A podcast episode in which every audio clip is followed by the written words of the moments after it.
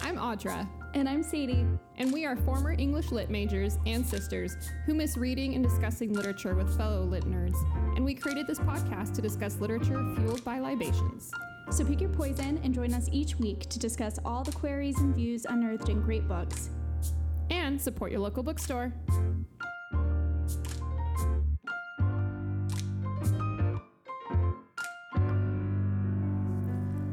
Everybody. Welcome to Lit and Libations. Hi, Sadie. Hi, Audra. How are you? I'm doing well. How are you? I'm good. Um, we are recording this on Memorial Day. And so just wanted to belated for when everyone will listen, but just hope you all had a lovely Memorial Day weekend and thinking about history and, uh, you know, what it means. It means different things to different people, I think, Memorial Day. So Yeah. it was a good, I had a good reflective day. I think maybe that's a, I wish everyone had a reflective day at some point in the day. For sure. Um, well, don't really have any announcements because we have not decided yet on our next book, but we will be deciding that soon, and we'll make sure to um, put that up on Instagram so that everybody can go out and pick up a copy and start that book um, before before our next recording. So we'll be doing two part, two episodes for this book for Libertie, so you have a little bit of time. Um, anything? Am I missing anything, Sadie? I don't think so. I think, we, yeah, we don't really have anything new to talk about except for this lovely book that you picked. Oh, I'm so excited to talk about it. Well, um, so I made what is your cocktail this evening? Your libation. I made a Moscow Mule. Nice. Yeah, I like it. I really like ginger beer. I like ginger drinks. And we just happen to have ginger beer. We don't always carry that in our house. And so I decided that would be a good, like, simple one to make. Yeah, and you've got it in the mug. So lovely. Cheers. You have you have good barware. Um, I made a French 75 and I used the the gin that you brought me back, the Empress Gin. Yay. So thank you so much. Um, and it's cool because my glass is slightly tinged pink, and then I don't know if you can see, but the gin has that little purple color to it, so it's made a really pretty color. But um, so I made a French 75, and then I was making a bowl of strawberries for my kids, so I stuck a strawberry on the side of it to look fancy. Well, it looks good with the slight tinge of pink. It looks beautiful. Yes, yes. Which I'm so glad because that's fitting because this is such a beautiful novel. Like, I just absolutely loved, love, love this. I haven't been this like uh, exuberant about a new novel in, in a long time. So, um, so I kind of put together a little summary. Hopefully, you all had a chance to start reading or read the novel. We're discussing pages 1 through 201. Um, the novel isn't broken up into nu- numerical chapters, um, but we've stopped at the chapter that starts. I cannot pronounce. I don't. I would just butcher the Haitian sentence horribly, and I should really work on that, and I haven't. So I don't want to sound. I don't want to butcher it, but um, in English it translates to "real love knows no danger." So that is where we will begin um, in our second episode. Um, so Libertie, uh, Libertie is the story of a freeborn black girl in Reconstruction era Brooklyn. Uh, the author, Kaitlyn Greenidge, it's her second novel, uh, published in 2021 by Algonquin Books. Um, and she eloquently tells the story of Libertie Sampson and her mother, uh, a black woman who's light enough to pass for white and is a practicing physician. That's, that's who her mother is. Her mother has dreams of practicing medicine alongside Libertie, but Libertie's drawn to music and feels hungry for things that are not a part of her mother's plan for her, even though she doesn't quite know what that is. Uh, she marries a young man from Haiti um, who's also a physician in training. He brings her back to Haiti to live with his father and sister while he strives to create a, a new world in Haiti with black Americans. Um, and it's, you know, she, she kind of maybe realizes that that isn't quite what she thought she wanted either. So it's a interesting kind of part of me thinks it's a coming of age story, but I mean it's so much more. But um, her her journey is just so interesting. I just love this novel. Um, I had not read um, Kaitlyn Greenidge's first novel, uh, "We Love You," Charlie Freeman, but I'm definitely going to be picking that up because I just love this novel so much. I'm excited to read anything else that she's written. I agree. I was really impressed with this novel. Um, and I hadn't read read anything by her either. But I think that the description that you gave is really lovely. It is kind of hard to tackle down a proper like definition for this novel because Mm-hmm. is a coming of age tale, but it also it's so internalized and like as far as how it's written, it's so just her internal monologue. But also, I mean, I'm just like so impressed and moved by the relationships that she has the kind of frustrating relationships that she has that I again like I don't feel like coming of age really quite fits Yeah. the of, of like it doesn't fully describe what the book is. It's about a lot of things. yeah there's so much more i mean it, you know the it, there's so much in it about you know the black diaspora and like especially where we'll talk more about that in the second part of the book or in the mm-hmm. second episode i think so that's kind of more i think where that's focused but i think the idea of you know so libertie and her mother are freeborn um, and the novel starts even before the war is quite finished Well, it starts Um, before it start like it starts before it started it starts in 1860 yeah. um, but so they, but they've never lived enslaved. And then it, there's enough characters. There's also characters in the novel who were slaves and have escaped to freedom. And, and I think there's just such an interesting, um, there's just really interesting discussions about that actually between the characters, even though they do it in this kind of passive way. But then just throughout the novel, I think the idea of freedom, I mean, Libertie even says it. There's a, again, I always do this. I always skip ahead to parts that we're not discussing, but there's a part where she even, she asks that, what is freedom?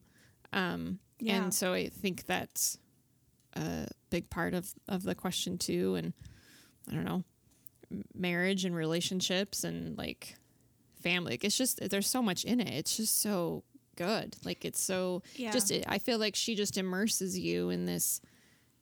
I just felt immersed in, in like Libertie's world. Yeah, I did as well. And I I think she does a good job of fitting so much in a relatively small book. Yeah. You know, this is only maybe 300 pages, which is, I guess, a fairly standard size for a novel, but it, it reads quite short. Like, I feel like this is a book that could be read in a day. Um, And she just fits everything so succinctly. Like, I feel like everything Yeah. that's in it is so intentional and so well done that she doesn't need to make this sprawling novel to cover all of these things. She can do it just piece by piece and yet it still like fits and weaves together so well. Yes.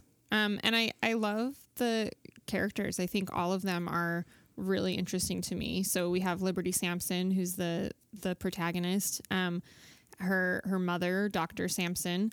Um, their I guess it's her mother's nurse, um, and also someone who kind of helps at their home. Uh, what was her name? I think it's like Lenore. Lenore, Lenore, Lenore, um, Mr. Ben, who uh, he's so when the novel starts, there's like almost this. I loved how it started. It so I have just had no idea what to expect with how it starts. Where basically Dr. Sampson and her daughter, um, this other woman, um, Elizabeth. Oh, what's her name? Her last name Uh, Madam Elizabeth. yeah, Madam Elizabeth and her son come and they bring this coffin and there's a what you a dead body in the coffin you think and her mother Dr. Sampson like revives him and and I interpreted what was going on as that was part of how they were having people escape from um you know they were it was like a, an underground railroad thing and, and so what they were doing is people would go in coffins um and she gave him too much ether is kind of how and so he got that's why he looked like that when they brought him and she revived him and but it's just so interesting like it just starts with this this story of resurrection and it's um you know someone who then has doesn't know what to do with his freedom i just think mr ben is such an interesting and sad character and like dr Yeah. sampson has conflicts with it's just so interesting to see how um you would think I don't know how to say what I'm what I'm thinking, but I just think it's interesting how easily she presents different sides of a story and does it in such a way that you're not even I think focused on what's right or wrong. It's just it is what it is. Like uh, does that make sense? Like Yeah. she doesn't really set it up as here's here's the per you know here's the two sides. It's like it's it's not even about sides because it's different for there's no one way if that makes sense. Like Right. Well, with how they're trying to live. Well, I liked that too because I I think it's does a good job of showing that there's more than just one black experience in this country. You know, and like Thank you. That's what I'm trying to say. um th- yeah, there's more than one kind of experience and you know, reaching a certain point that's like not the finish line. Like freedom, the Emancipation Proclamation, that's not the end point. That wasn't the goal. There's some more work that needs to be done. There's something that needs to be done, even just on the internal level. And so Yes. I love, you know, like we kind of talked earlier about this question of freedom, and it's a question that uh, Libertie is asking this entire time of, you know, not only based on her name and like what her father, who was enslaved before escaping, was kind of dealing with, like this ideal that he was looking at. It was a question of like, well, what is it? Like, is it a place? Is it a state of mind? Is it, you know, and, and we don't really get a right answer because, you know, we get these characters like Mr. Ben or Ben Daisy, as he's called by the, the community. Um, He's technically free. He's in free territory, but he's not free in a lot of ways. I really love this one line. Um, it's on page 56, where her mother says, We have in our midst a group of men and a few women who, upon discovering our community and life here in freedom, find their souls still oppressed. Their bodies are here with us in emancipation, but their minds are not free. Their spirits have not recovered from the degradation of enslavement despite the many hardships and privations they have suffered to come here. And I just, I really loved that. The fact that she talks about how we can, she can treat as a doctor, you know, the, the physical mm-hmm. effects of enslavement. She can treat the the wounds, the physical wounds on their bodies that they went through, but the spiritual side or the mental side, that's something that's a lot more difficult to fix and it's a lot more difficult to narrow down and understand if it's not something that you can relate to. I loved when like how Dr. Sampson tries to go about curing Ben Daisy. You know, he's mm-hmm. he's free now, but he's not he's not acting as she thinks he should act. And Right. it, it just makes no sense to her and he's you know he in her mind she's not acting like he should act as he's free. And she can never understand because she's never been enslaved. She was born free. And so it's interesting the different ideas that these two people have of what freedom is.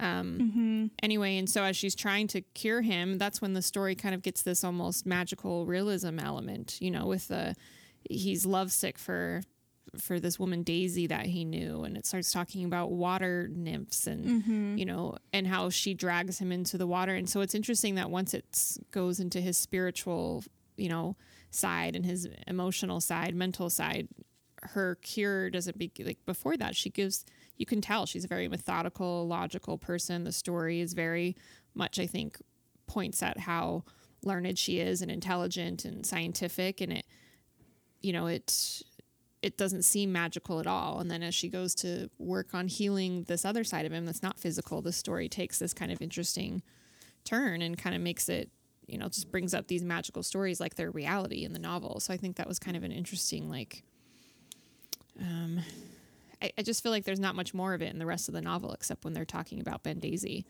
Yeah, Um, I so agree. it, was, it was kind of interesting to have to take that turn. Like, but it didn't Yeah. feel um, off-putting. Like it wasn't like, whoa, now we're in a whole different kind of novel. Because sometimes I feel like I've read books where it it's almost like too much of a tonal shift too quick, and it doesn't make sense.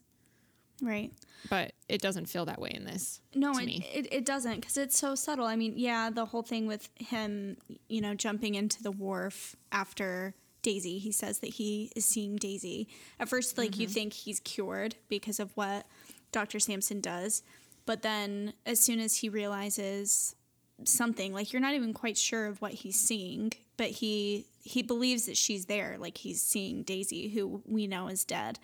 And then Right. he jumps into the wharf after her, like he says that she he sees her in the water. And there's this part where they say that the boys or the men at the wharf jump in to try to get him, and what they see is him being basically cradled in the ar- in her arms underwater, and you know they're kind of called to her, but they they don't go with them. But you know that's all very magical. But even before that, we get kind of introduced to that idea when it is talking about the four or five people that hang out at Mr. Culver's back room, and there's um, there's one in particular that really stood out to me. It was he was formerly enslaved, and even though he's had his back treated for the lashes and, and beatings and whippings that he went through, they never heal. So they always are there. They're always Yeah. physically there as if they happened like that day.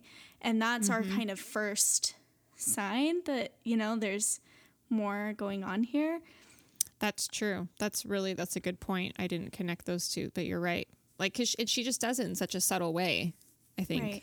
And I think it works so well when you're telling a story like this because it is it is difficult to understand like kind of the I don't know, like it's hard to put a pin on anybody's emotions and tell them they're supposed to be feeling a certain way. Right? Like Yeah. with Mr. Ben, it's almost like they act like he's ungrateful.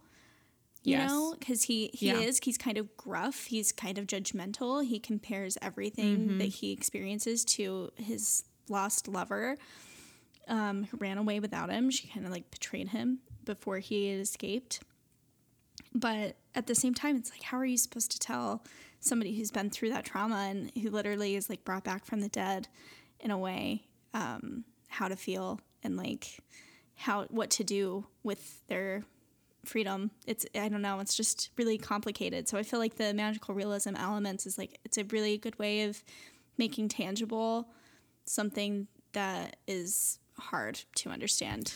Well, or yeah, or something that truly really has no explanation. Like Yeah. what is the right how do you feel? What is what is freedom? Like there's just these these questions that you just there's there isn't an answer to it. So rather than try and pinpoint an answer, it's just you know, bring in that kind of magical element. It's like I know that airplanes work and they fly in the sky. Don't ask me to explain to you how it happens. Right. It's magic. Right. Like like that's just how like how it connects in my brain because I can't fathom. I just don't understand. I'm sure I could learn, but I don't understand and so it's just magic and I think but this is about such hard questions because there's not really an answer to them. There's not necessarily one answer and I think that's kind of the point like we brought up earlier like not every experience is the same and and I think she kind of highlights that too and just how she treats like colorism.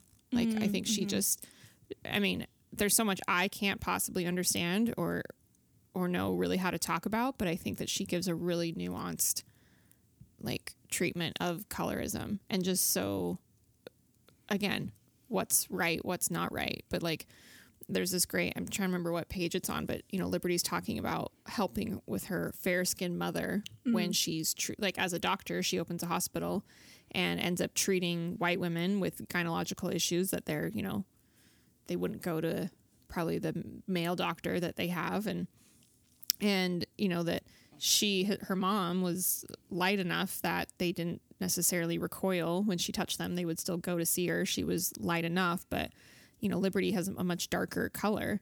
And if you know she was helping she's learning she's kind of a nurse to her mom. If she like touched them they just would recoil. Like they couldn't even. And so i i think that's kind of where I just thought that was a great thing that Libertie is like assessing this and seeing this, and it's so stark between mother and daughter, and Yeah. Um, and then you know, there's just lots of talks of, of colorism, and I think that she does it yeah, and kind of like a, really well. a really sad kind of sense of betrayal as well between her and her mother based off of their color. Like mm-hmm. you never get the sense really that Dr. Sampson isn't proud of her daughter and cuz like she says at the beginning that it was almost like she was proud that her daughter was darker, like she did it on purpose.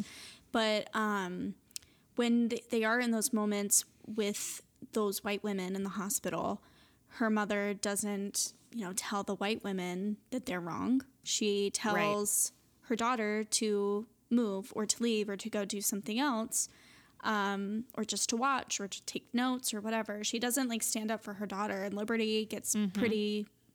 She she gets pretty upset with that. She feels like her mom is choosing these white women and their feelings over her own. And obviously, that's a really complicated situation to be in for her mother. But that sense of betrayal by like your your own blood, like your own family, is really difficult to deal with. And there's you know there's also moments where she has a conversation with her. I can't remember which part of the book it is, but she kind of confronts her mom about like how can you treat Yeah, these white women? this? How can you do this after everything that they've done? Literally, like Mm-hmm. neighbors painting their other neighbors' houses red so that well that horrible scene where they there's there's people that are escaping um, from uh, I think it's I think it's Manhattan. Um, and they're the women and Libertie are waiting at the like water's edge for these boats to come over, to, like you know, saving people and just the the children and the you know that are now orphans or the people who lost because there's like an orphanage that was put on fire and just all this like horror that she experiences like how can you see that? Like, I just think it's unfathomable to her that her mother can have cared for those people and children and, you know, seen all that, but then still really help these white people Yeah. and especially ones that, you know, don't, res- don't respect her, don't, you know, they recoil at the sight of her daughter. Like, she just can't understand how her mother could possibly do that. And I don't either. right. But then she also presents like what her mother kind of how she explains herself. And I'm like, okay, I can't argue with that either. Like it's just yeah, like it's there's no answer to it. Right. Like it's one of those things where it's like she shouldn't have to do that. You know. Yeah. she shouldn't have to treat those women but also who else is going to and it's you know to me i just think of like the hypocritical of like she's obligated to as a doctor to to do what she can i guess and that's something i totally understand but it sucks that she has to and it sucks that it's um a, a, a a point of divide amongst her and libertie mm-hmm. because this first part of the novel that we you know, you know that we're talking about today we just constantly see them getting kind of wedged farther and farther apart and it's really sad to watch and Yes. you know and her mom continues to it made to, me feel so sad. Eh, like so sad for both of them. So, so sad. they just really just didn't understand each other and it's and it's hard because obviously her mom just i think wants what's best for her. She wants her to follow in her footsteps. She wants to create this this thing together you know Yeah. that you mm-hmm. can completely understand why she would want that. But then you know libertie is kind of she is kind of confounding in the sense that it's hard to really say what she cares about or what she feels strongly about anything. Obviously, she's she is attached to music, like she likes music. Obviously, she's more drawn to that. But even there, it still doesn't feel like that's what she wants truly to do. And so Yeah. there there isn't really I don't know, she's just kind of she's she's a great character, but it is hard to kind of pinpoint what it is she wants in life. Yeah. I love, um, I think it's on page 73. Well, it's on my page 73. I'm assuming most of the copies, but it's, it's the very last page before the n- chapter starts that starts with what's good about the heart is that it does not reason. Um, but after Ben Daisy, you know, for a little while, they think he's cured, that he, quote, you know, like appreciates freedom now, I guess. But then he quickly, you know, what it looks like is backslides and, and is not cured at all. And um, Libertie says, "My my heart hurt, and I was full of disgust, though for who or for what I did not know. I only knew that I did not ever want to care for another if it made me act like Mr. Ben, if it made me wander the fields of Brooklyn pressing flowers for someone who would never come, if it made me speak another's name until it became my own, even when I was guaranteed no answer." If it made me try to heal my people and fail so disastrously, if it made me put my brother in a coffin to get him free and still have him die anyways. Care, I decided, was monstrous. It was as clear as Ben Daisy's hat floating on the waters. I would not be a doctor, no matter what Mama wished. I could not deceive others, and I could not deceive myself as she did. Mm.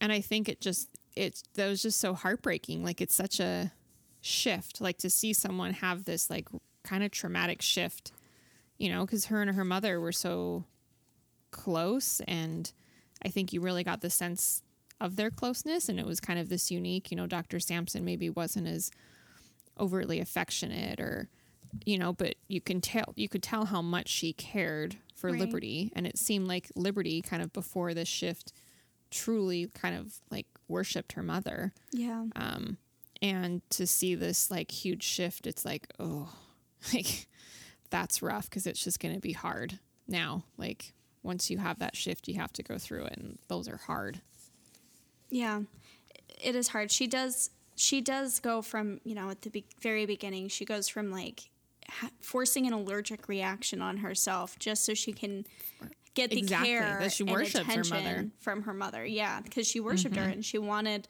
that attention from her to deciding that she doesn't want to care about anything if it's going to like hurt her like that. She even questions like the value of freedom just right after that. She says was freedom worth it if you still ached like that?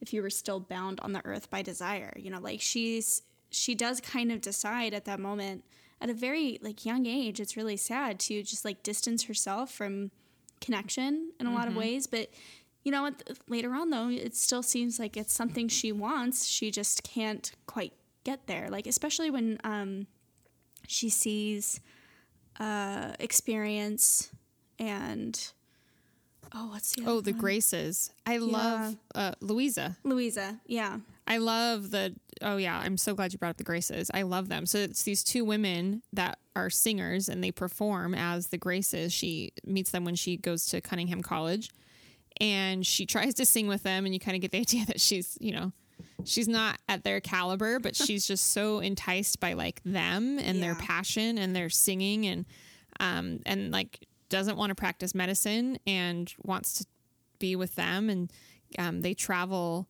from Cunningham College back to her hometown so that she can sing for they can sing for the black community and like um and th- it's then right that she discovers that they're lovers. Yeah. Um and so then there's like she now she knows I can't I can't ever be a part of this because part of their passion I think I interpreted it as she knows that she can't ever be part of that group because part of why they sing the way they sing and what's attractive to her and other people and their beauty is partly their relationship with each other and how Right. that comes out in their singing and who they are to each other. And so she knows, I mean, that's it. Like, that's why it is the way it is. I can't be a part of that. I took it that way. yeah that's i think Um, Love, love the clear. Graces. I did too. I, I've loved them. I loved how they also both kind of show different ways that people handle freedom and like Mm-hmm. kind of deal with it because of experience. Her, she lost her family when she was enslaved. I think both of them are enslaved. Um, were were Yes. enslaved, but she has a much she's she's kind of harsh and abrasive to certain people and she's specifically pretty abrasive to Libertie when Libertie continues to talk about her mother and kind of talk about the privileges that she has as a as a child as a kid who was never enslaved um, experience is pretty um, kind of hurt or sensitive about that, right? So she she reacts abrasively to some of the things that Libertie says, whereas Louisa is much more temperate and like she I don't know, is easier to get to know, I guess, more open and explains things better. But then they also it kind of brings in the colorism aspect as well because Louisa is darker and experience is lighter. And between the three of them, I think it's a really good way that the author shows the microaggressions within the community Yes. um, yes. just based off of how those three women are are treated by men and, And by treat- women and treat others. and how they treat others as well for sure Mm-hmm. um, yeah it's really interesting especially when they're they're traveling and whenever like a, a suitor is mentioned you know it's always pointed directly to experience because she has lighter skin like it's not even Mm-hmm. an option for louisa or for libertie which you know obviously Louisa and Experience don't really care because they're lovers and they want to be together. Right. But, and then also, you know, Libertie's the one who ends up with that man that they're talking about, which is Emmanuel. Exactly. Well, and I love I love the different um, points of view that Louisa and Experience um, demonstrate when they talk like to go become like do this as professionals, like to travel and to sing for people. And um, uh, I'm trying to I think it's some page 142 and 143. Um, but so they're talking about traveling um, and experience is saying that there's this group from Tennessee that they sang their pain for the Queen. And um you know Louise is like well the Queen gave them an ovation and she invited them to the palace and they dined with lords and ladies almost like like okay they sang their pain but look at what they got out of it and experiences. I won't sing my sorrow for anyone. Um and so I think it's interesting because if she's not singing her sorrow for anyone, but yet the songs they are singing are as affecting as this, and like it's like the depths of her, you know. And I just think it's so interesting how she's like, no, like I'm not. There's only a certain thing that I'll give to everyone else, and um, so I love how sh- she's approaches it in that way, and you know, Ebony or Ebony Louisa has a different view on yeah. it, and I think that she it goes along with the you know, kind of like with doc- how Dr. Sampson is versus Libertie. And there's just so many interesting viewpoints that are communicated in this about freedom. What is freedom? You know, and right. what what does that mean? And can it be found? And um, it's interesting, like the people who, you know, because there's a, there was a a lot of movements of that of people going to back to Africa and starting their own country and um, all these different kind of diaspora m- movements. And there were interesting you know, there was a lot of sides to that discussion, and I think she kind of touches on that here.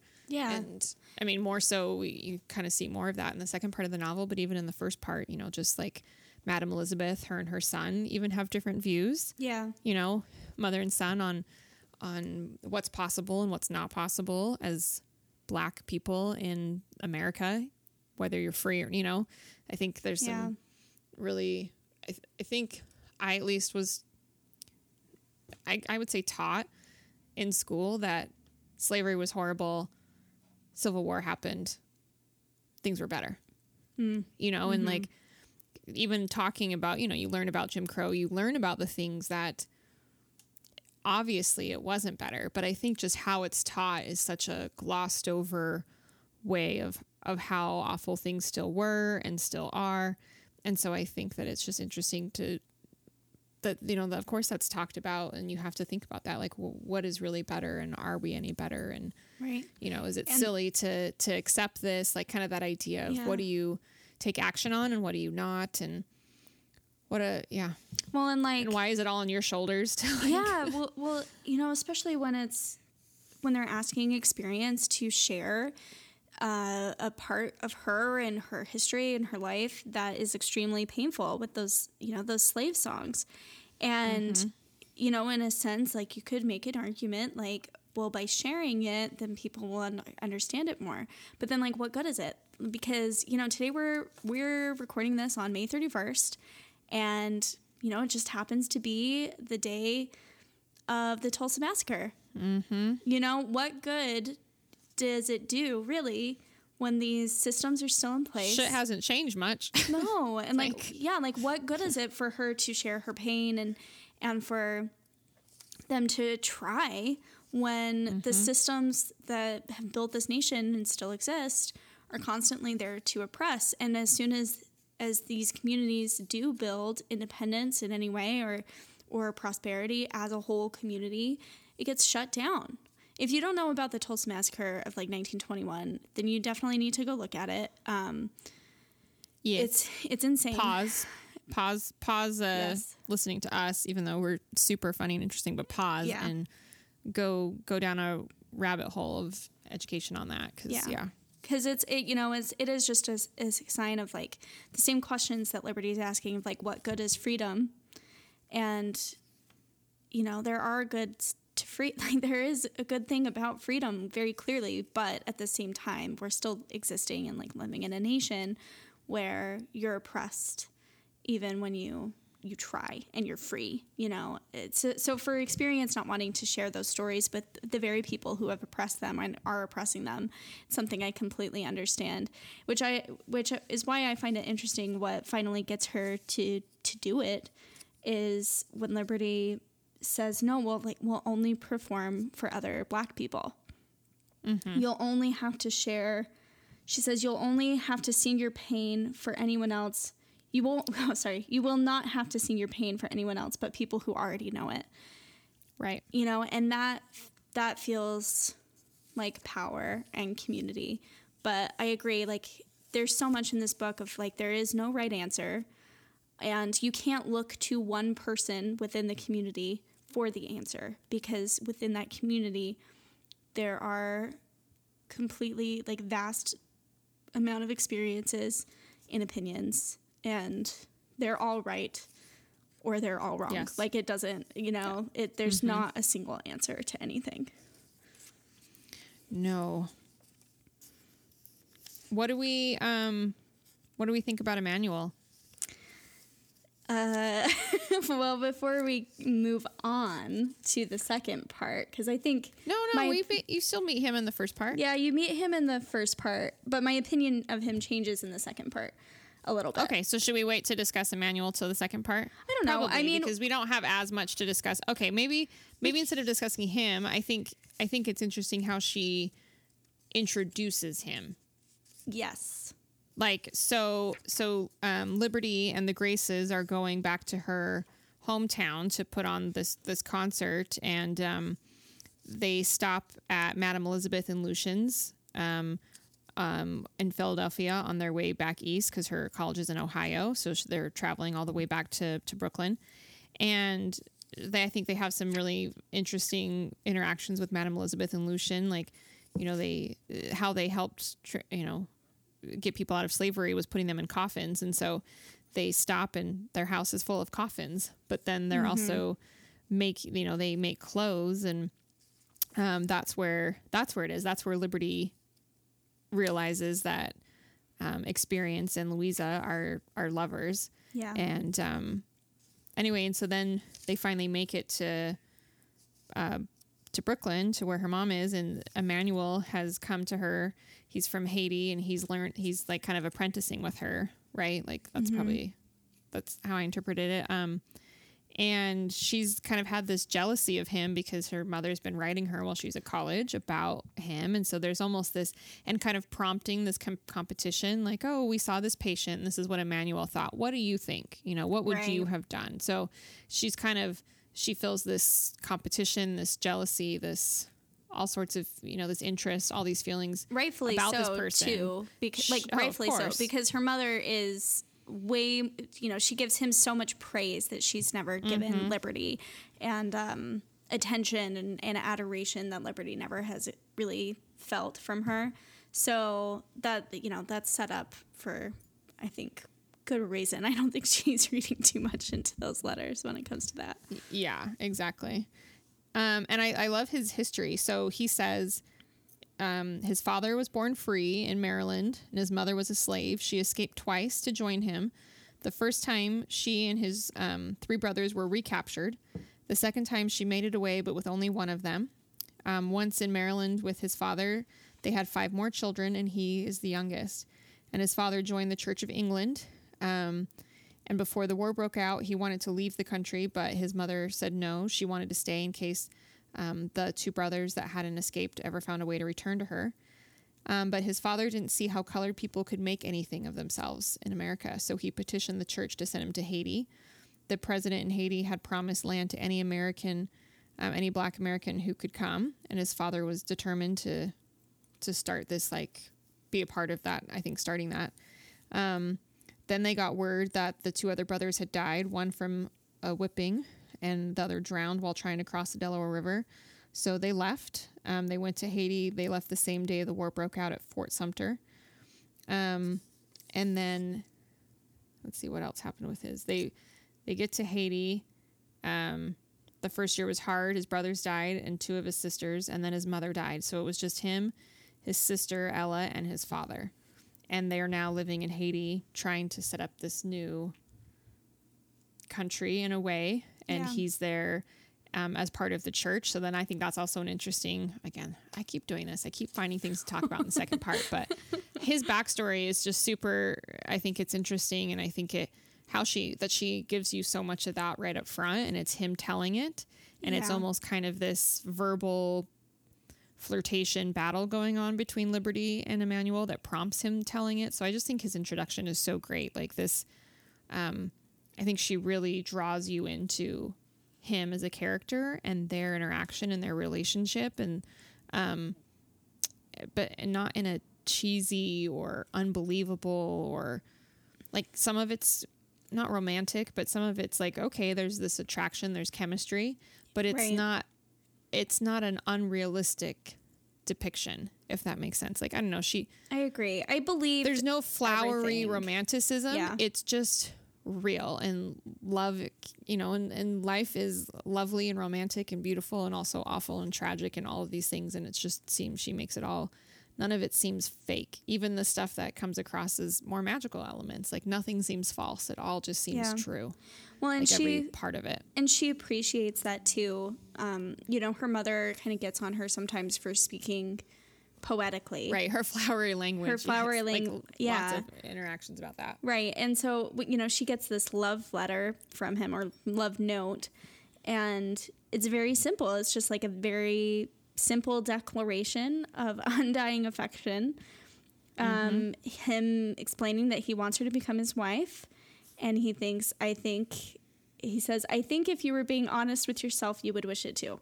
And her response to that is not even a bit of poetry. I admired him for that, for speaking plainly for avoiding some terrible simile about my eyes. Um, you know, and I, I love that too because it does, the chemistry is believable. The way it happens is believable. And I also think that her attraction to him, you know, being bred out of that competition is also believable, especially when you like Yeah. look at it in the sense that he's held in such high regard in her mother's eyes. It makes sense that she mm-hmm. would want to be a part of that in a way. Like, Well, she's held in high regard, but then also he's able to like um, disagree with yeah, her mother. Like he, they have different viewpoints on things, but yet his mother, her mother, still holds him. Dr. Sampson still holds Emmanuel in such high regard, and that's something that Libertie doesn't feel. Like I think she doesn't feel like her mother um, is proud of her, or holds her in high regard, but also that she's able to disagree with her. You know, she's she's failed out of Cunningham College by the time she comes home, and she's just horrified for her mother to know um, but yet can't help but continue on her path of like, well, I, I still can't, right. I can't just go along with it. So she's got this, I think, interesting quandary. Um, I think all she wants to do is make her mother happy, but no, knows that no matter what she does, she can't make her mother happy. Like her greatest want is something that she can't possibly give, um, or get for herself. And so I think she's attracted to him because it's almost like he's got that. He's able to disagree or have different opinions and is going to make his own path. But yet his mother, her mother, very much admires him and seems to respect him. So it's like he's everything that she wants. It's almost like maybe if I marry him, you know, we'll Right. become that together. Yeah, it's almost like she wants to be him more than she's in love with him, but I still believe her attraction to him. But then, Mm-hmm. Oh, you know, yeah, yeah, yeah, but then it's sure. but then it's really interesting cuz you know, her mom is so against the marriage and when she finds out it's so heart-wrenching to read. Like her mom is so cold and aggressive of like saying you lied to me you're lying to me. I can't believe like you haven't talked to me and then this is what you're doing. Like you are risking yourself being with him. I can't trust you in this house anymore. You can't sleep here. You know, she's she really kind of cuts her off um emotionally after she's decided to marry him, you know, and she doesn't yeah, that was heart. That was uh, heart wrenching It was really hard Like, to read because you know obviously her mom shouldn't have responded that way. Like even if she disagreed, like that's just really intense to read, and I don't know. It's just it is kind of like you really get that sense of like no matter what Libertie does, she's not going to meet up to her mother's expectations. Like even if Man, I yeah, I had all the feels re- reading this because I feel like I really connected with both sides of it. Like Yeah.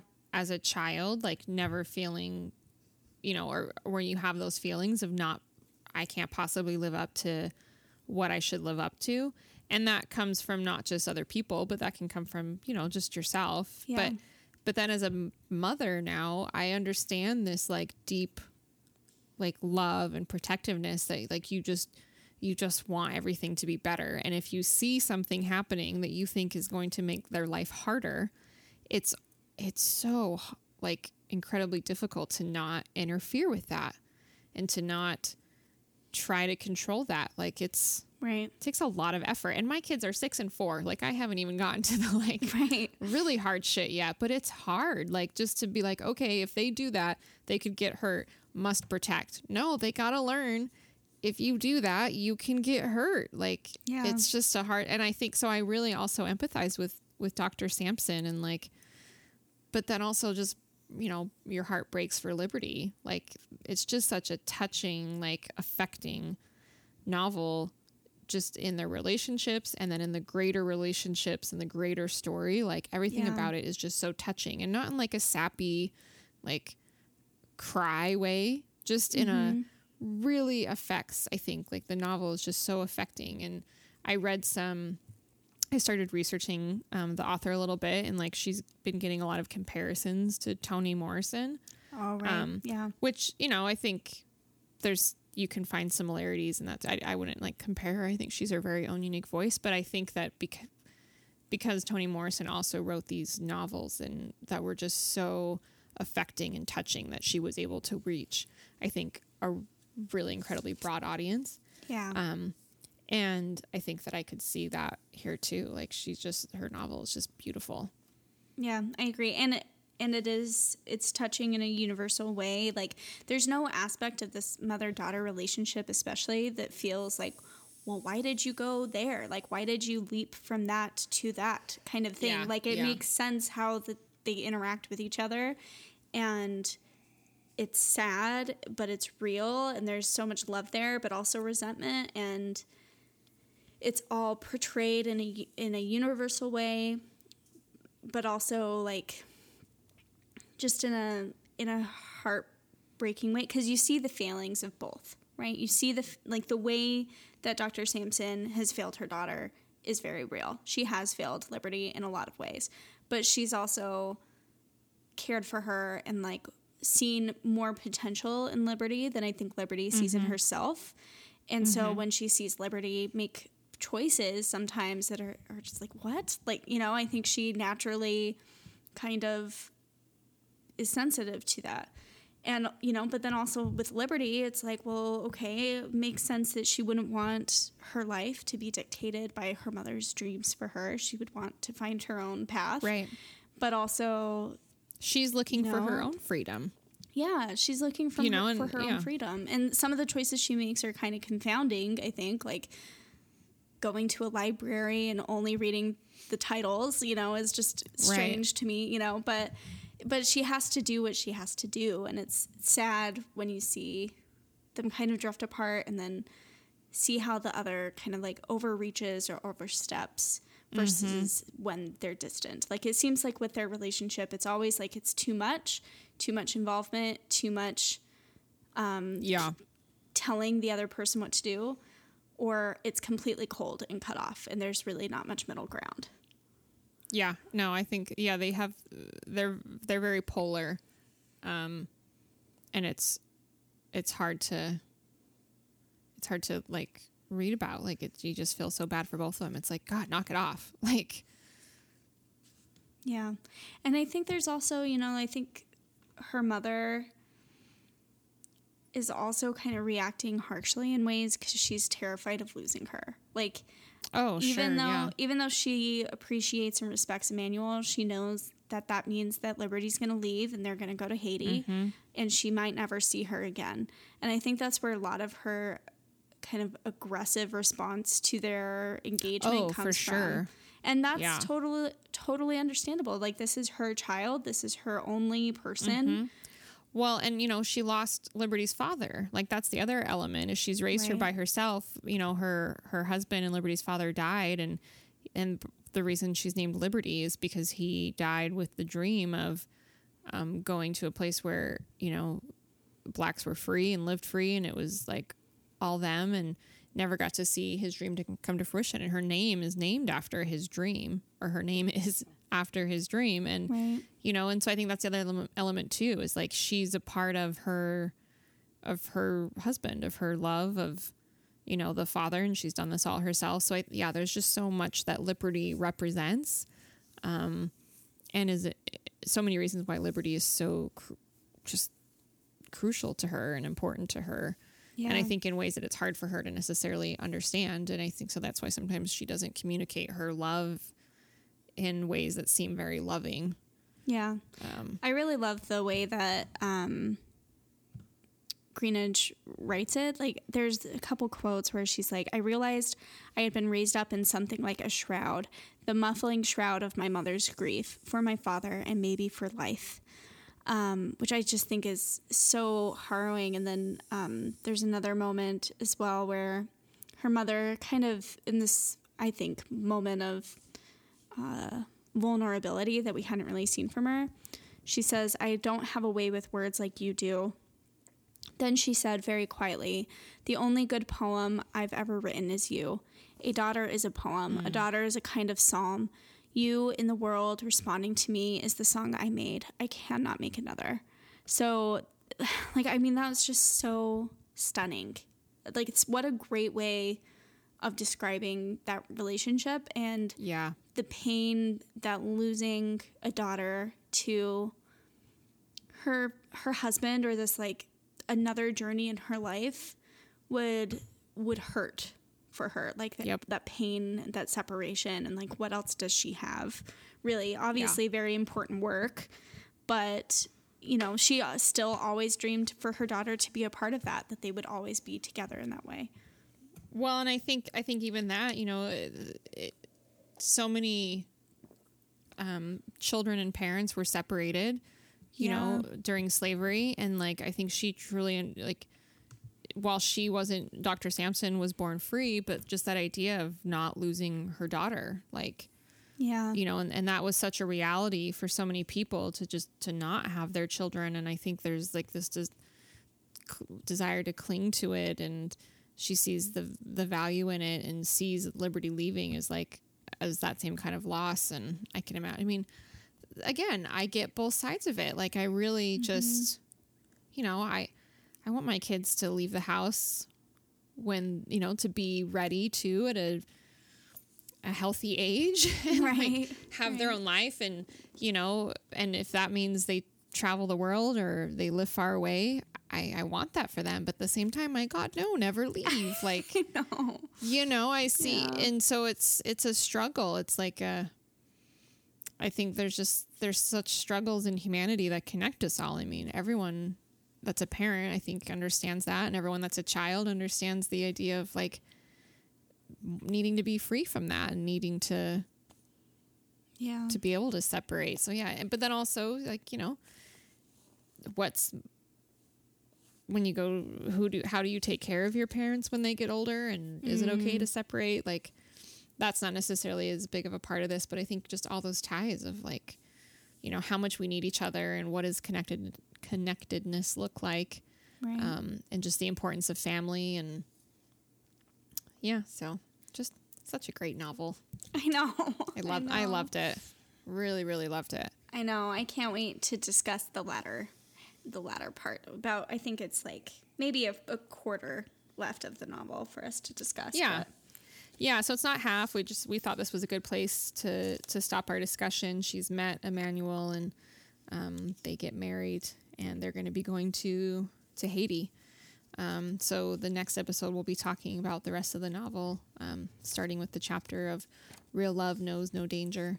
I love how all there's how there's not numerical chapters either, and it's I like know. and it's in Haitian, and then it gives you the English translation, and um, yeah, so really like that. Um, I'm excited to talk about the second part. So this is just great. Hopefully, you have had a chance to start reading it or have read it, or we'll be able to catch up soon. Um, I'm really excited to discuss the next half. So, is there anything else that you wanted to touch on before we before we wrapped up? I don't think so. I'm I, again. I'm just. I am so glad you picked this book. This is such a great yeah. novel. And if you weren't convinced to read it before, I hope you're convinced now because I think this has been a lovely discussion, and I know I've really enjoyed it. Yeah, it's great, and I'm definitely going to pick up her other novel. I'm really interested to to read more of her work. I just I think she's great. So. Yeah. Um, all right. Well, we will post as soon as we know what our next uh, book will be about. Um, and I hope that you all, um, thanks for all listening. And I hope you get a chance to get the book from your local bookstore and catch up with us if you haven't read it already. So, bye, everybody. Bye.